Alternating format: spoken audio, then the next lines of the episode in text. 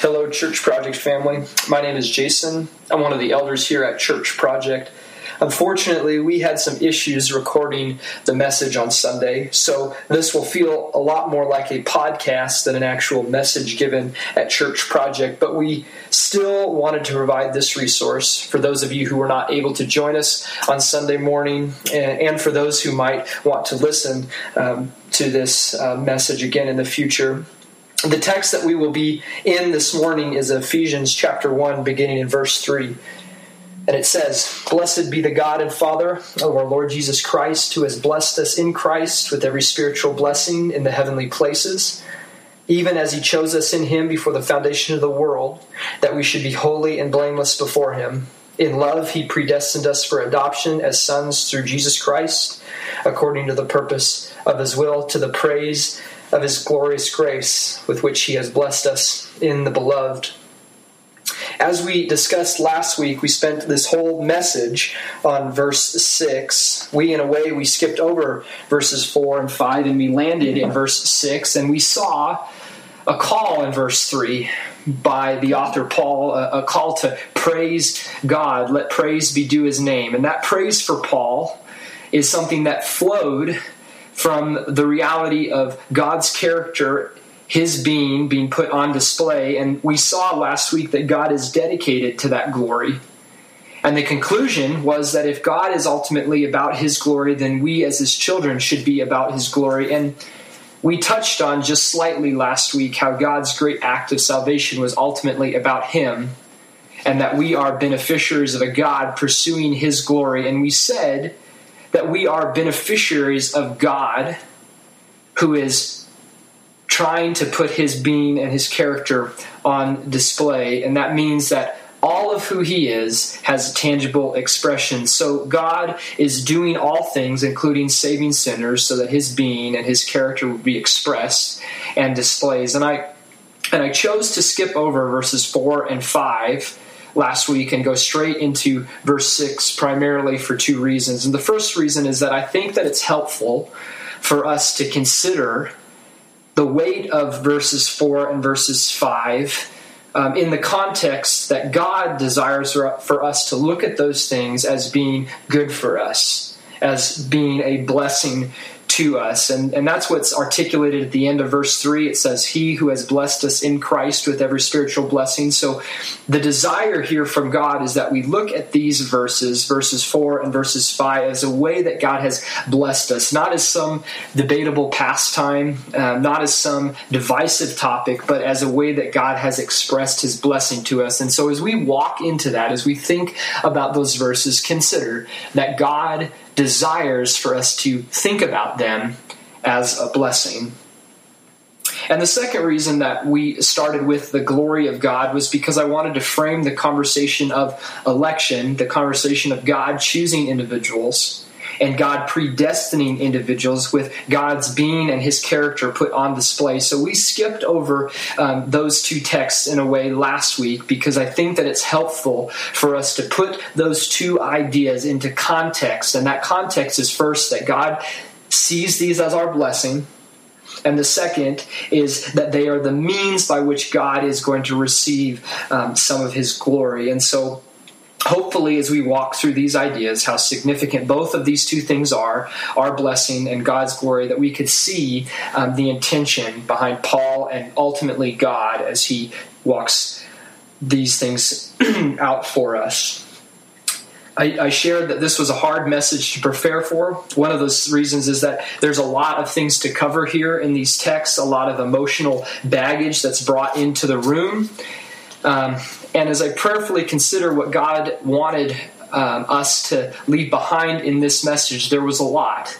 There's a lot of things to talk about, and um, the reality is everybody's in a different place around this issue. Historically, there's been a lot of issues around texts like this. It has broken uh, many church families in a lot of different ways, but um, the, the opposite is also possible. It's also exciting to me as we think about these texts because I have seen great unity be built from um, difficult and challenging topics that are brought up in Scripture. And some of those, um, uh, some of that excitement stems from the reality of the experience that my wife Emily and I had with this text. Um, before we were married, Emily and I um, spent some time studying through uh, the book of Ephesians, and there were a lot of hard moments, a lot of initial uh, confusion, and a lot of tears. But we both desired to be committed to God's word in our lives and, and towards one another. And God blessed that in really significant ways. And, and it's largely, um, as we look back on um, celebrating five years of marriage this week, um, some of the groundwork, a, lot of the groundwork for why we are unified the way that we're unified is because of this book. And so God um, can do something great here. And so it's, it's my desire that God would use uh, the book of Ephesians and specifically this text to help push us together as a church. And I think one of the ways that we need to be um, cautious or to think about um, so that God might aid us in being pushed together is is for our commitment to be unified in these texts to seek unity in these texts. For a topic that's been branded as divisive i want it to bring us uh, unity. I want it to be um, something that presses our church family together um, as we uphold um, the holiness of god's word um, that we would also um, with great intention hold on to our desire to be unified together as a family. And uh, practically speaking, I think that means being really patient and understanding that we're all in different places um, in this text. We all come uh, to this text with um, different experiences, whether good or bad.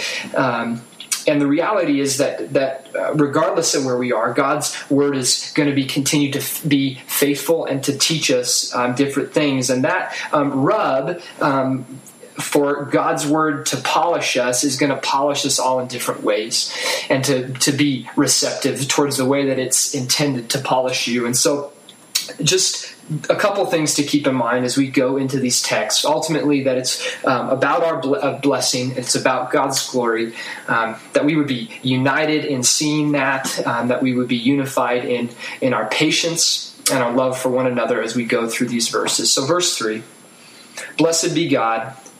And that praise for Paul was fueled by Paul's understanding of what was God was doing in these texts. God was showing us the way that he's blessed us. And as, as he relays and shows us, he says, consider that God chose us in Christ before the foundation of the world, that we should be holy and blameless. And second, in love, he predestined us for adoptions as son through Jesus Christ according to the purpose of his will. So there's a lot of stuff that we could talk about here, a lot of important roads to walk down, lots of um, interesting side shoots to run off on. But right now, I just want as best as I can to chart a direct and simple path for us to walk down.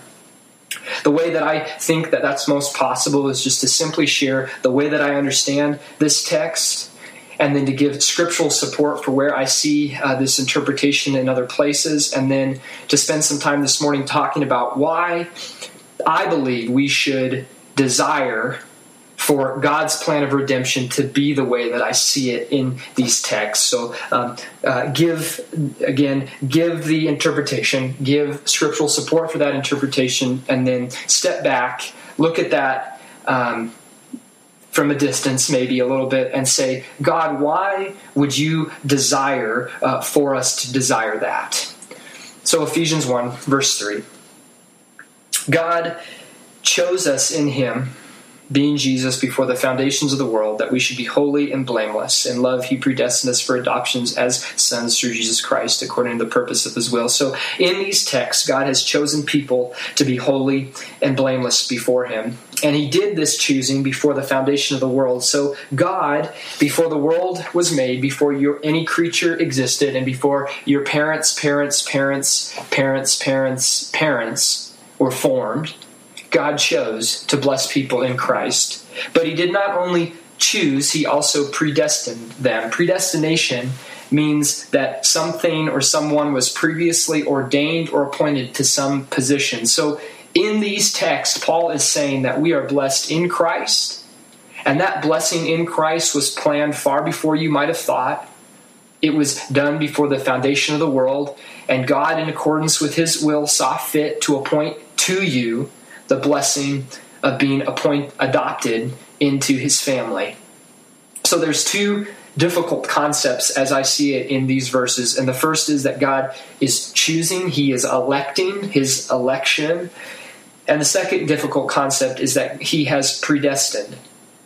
And these two texts, I, I see a connection between those two things uh, the election of God and, and predestination. And uh, the connection between those two verses, or those two concepts, is this that God chose and the purpose that he, the reason for why he chose in these texts is that we would stand before him holy and blameless. And the way that he is going to accomplish that, the way that he is going to be able to have us stand before him holy and blameless, is that he has predestined us for adoption. If you consider this idea of adoption being brought into the family of God under the blessing of Jesus and what he has accomplished for us, we can see that that's the only way that God would be able to have us stand before him, a holy God, as holy as if we are adopted into his family. So God is going to be able to have us stand before Him holy, stand before Him blameless, because He has predestined us for adoption. So I believe that these texts affirm that God has chosen people to be holy, He's chosen people to be blameless, and the way that He has accomplished that is that He has predestined them for adoption. And both of those things, God's election and His predestination, are in accordance with His will. God's will. In Greek, this word comes from the same root word as desire, intention, or purpose. So God has elected, and the way that He has carried out that is He has predestined. And He did all that because His desire, His intention, His purpose is the sole thing that led Him to do it. So those there's a lot of bold statements, there's a lot of bold ideas that were just talked about. So biblically, where do I see those ideas reinforced in scripture? Just a couple of texts for the sake of time. If you have your Bible, turn to Romans chapter 9 as you're turning there, I want to give us some context for what um, you're going to see. Paul is the author of this book. He's the same author as the book of Ephesians and he's writing to yet another group of believers similar to the to the audience in which the book of Ephesians is written to. And Paul is broken over the reality that he has fellow Jews that are not believing the gospel of Jesus Christ. They're not experiencing the blessing that God promised Abraham that Abraham's descendants would experience. And Paul knowing that God has promised the Jews' blessing in verse 6 has has a question in his mind and in the in the mind of his audience that he's he's to refute he's to he's to talk address he's to address that question and the question is well if if God promised to bless the the Jews all of the Jews and there's certain Jews that are not being blessed, then then God must be unfaithful or God must not be doing what he said. And and Paul in verse 6 says the opposite. He says, but it's not as though the word of God has failed. Okay, well, well, why not, Paul? Well, why hasn't the word of God failed? And, and Paul says, uh, because for not all who have descended from Israel belong to Israel. So to clarify, God chose a man, and his name was Abram. And God changed this man's name to Abraham, and he said to Abraham many different things. But one of the blessings that he um, gave to Abraham was that he was going to have a great nation and that all the nations of the world would be blessed through him. And so, even all the way back in the Old Testament, God chose one man amongst men to bless a nation. And even within this nation, God has chosen a portion of that nation to show that God has always had the purpose of election. And God continues through the writing of Paul to articulate that idea, that characteristic of who God was. If you look at uh, verse 11 in Romans chapter 9, uh, God illustrates the purpose of election uh, as he talks about uh, the person of Jacob and the person of Esau. Verse 11 Though they were not yet born and had done nothing good or bad, in order that God's purpose of election might continue. Not because of works, but because of him who calls. She, as in the mother, was told, The older will serve the younger. So, God's purpose of election, God choosing, was not a result of foreseen worth, but was solely based in God's desire to choose. And Jesus affirms this teaching in the book of John. In John chapter 6, Jesus is talking about the connection between the way in which the Father draws people to Jesus and the response to those people that are drawn. He says that they come. John 6 37. All that the Father gives me will come to me, and whoever comes to me I will never cast out. So Jesus is articulating the connection between the Father drawing and the response of that drawing, which is they come to Jesus. John 6:65 says that no one can come to me unless it is granted him by the Father. John 15:16 says that you did not choose me, but I chose you. God has elected individuals to stand before him holy and blameless. In love, he predestined us for adoption, the way that he was going to accomplish our standing before him. And all of that is done because God desired it because he desires and he is dedicated to his being and his character put on display, his glory. So, if these things are true, if this idea of predestination and election are true, why should we not only believe them, but why should we embrace the idea that God is choosing and he is acting out in the idea of predestination in other words, if true, why in the world would we want those things to be true? Last week we talked a lot about God and Him pursuing His glory. We only touched on the fact that God's love for God is what produces God's love for us. We said that for God to be on display, then all of who He ha- is has tangible expression, that we are beneficiaries of Him. And so I want to take a couple moments and I want to talk a little bit more about us being beneficiaries, us being blessed by God. Talk about God's glory in the face of Jesus Christ as the tangible expression into our lives because the reason we should want election to be true the reason we should want predestination to be true is because they are both at the heart of the gospel message. I was at a youth camp when I was younger, and there was a guy speaking, and towards the end of his talk, he was calling individuals to respond to Jesus' life, death, and resurrection, to respond to what Jesus had done on our behalf. And he began to illustrate that response this way. He said, Consider where you are right now if you don't know Jesus. It's as if you are treading water out in the middle of the Pacific, tirelessly holding on as you get smacked around by the waves, grasping for air crying out in the dark with no response, no hope of rescue. And then all of a sudden, you hear the roar of an engine over the sound of the waves, and you see a spotlight on the bow of a boat, and you know who's on that boat? Jesus is on that boat. He is tirelessly shouting over the roar of the engine Are you there? Can you hear me? Then, seeing you, he quickly grabs a life preserver attached to a rope and he throws it in your direction. It hits you in the face. Now, all you have to do is grab that life vest. Will you grab that life vest today? It was a powerful illustration for me. But as I think about that illustration and I think about Scripture, I don't think that Scripture would articulate or back up that illustration because biblically, apart from Jesus, we're, we are in greater trouble than what I think that illustration describes.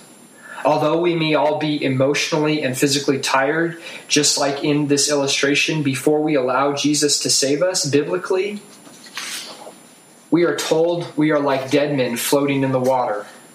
Ephesians 2, verse 1. Because as Romans 8 6 says, for the mind set on the flesh is death. It's why Jesus said that the hour is coming when the dead will hear the voice of the Son of God and come to life. John 5 25. It's why conversion is illustrated in the Bible as rebirth. John chapter 3. So the reality is, we aren't treading water, we are floating lifeless. And not only are we dead apart from Jesus biblically, apart from Jesus, we are not able to understand the things of him. But in fact, they are foolish to us. 1 Corinthians 2 14 through 16. And we have no desire apart from Jesus to be saved. John 3 19 through 21 and Romans 1 18. So, why should we want election and predestination to be true? Why is election and predestination at the heart of the gospel? Because God had to do the saving. All pieces of it from start to finish. If we believe the way the Bible articulates our condition without Jesus, then we aren't able to see the life preserver, let alone cause ourselves to come alive and grab it. We can't cause ourselves to respond. Dead people only have one response, and that's no response. We need our God to choose us. We need our God to cause life in us because apart from Him, we can't and we won't choose Him. So if you're listening and you've been brought from death to life and you've experienced what it means for Jesus to be your Savior, let me illustrate the way in which Jesus saved you. You were floating adrift, a lifeless body being tossed to and fro by the waves of the Pacific, and your Jesus is leading the greatest rescue mission ever designed, where he chose you and he's seeking you out to save you. Luke 19. And instead of throwing over a life preserver, which would only smack you in the head, he dove into the water.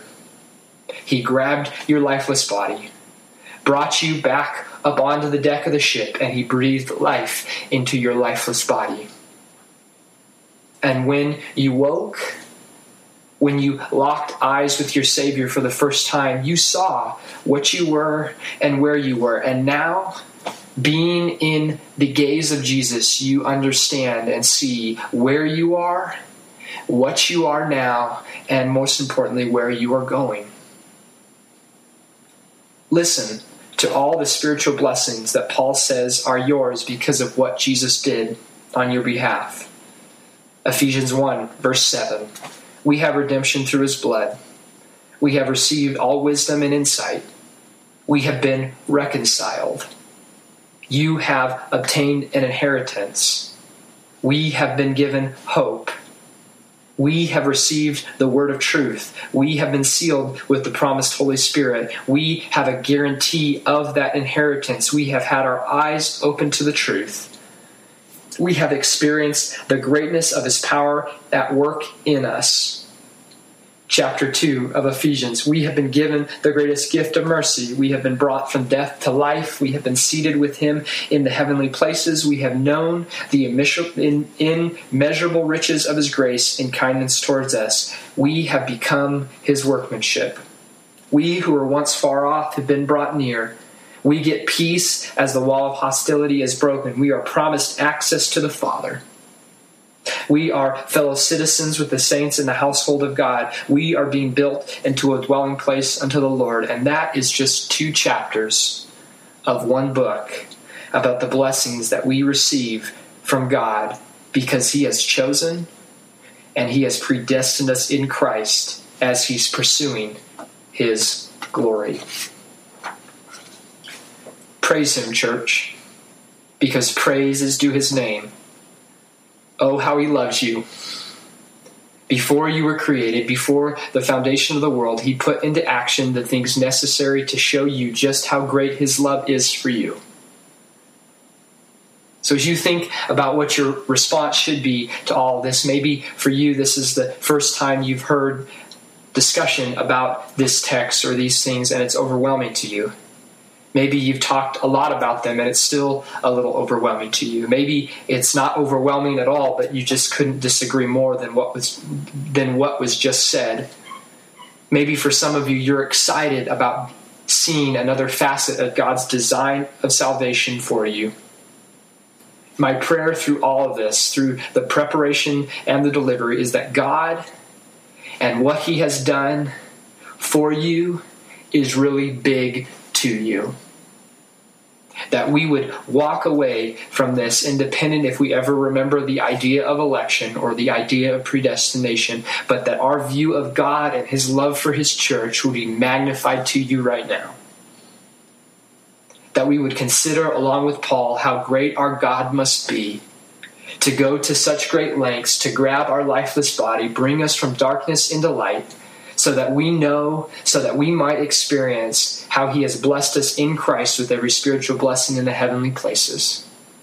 So, as we go out this week, as we go into house churches and we discuss this idea of election and this idea of predestination, may we be united in knowing what great compassion and love that our God has for us, that He would seek us out, rescue us, and take us home what a creative God we have. A God who can pursue his glory and in so doing bless his children beyond imagination.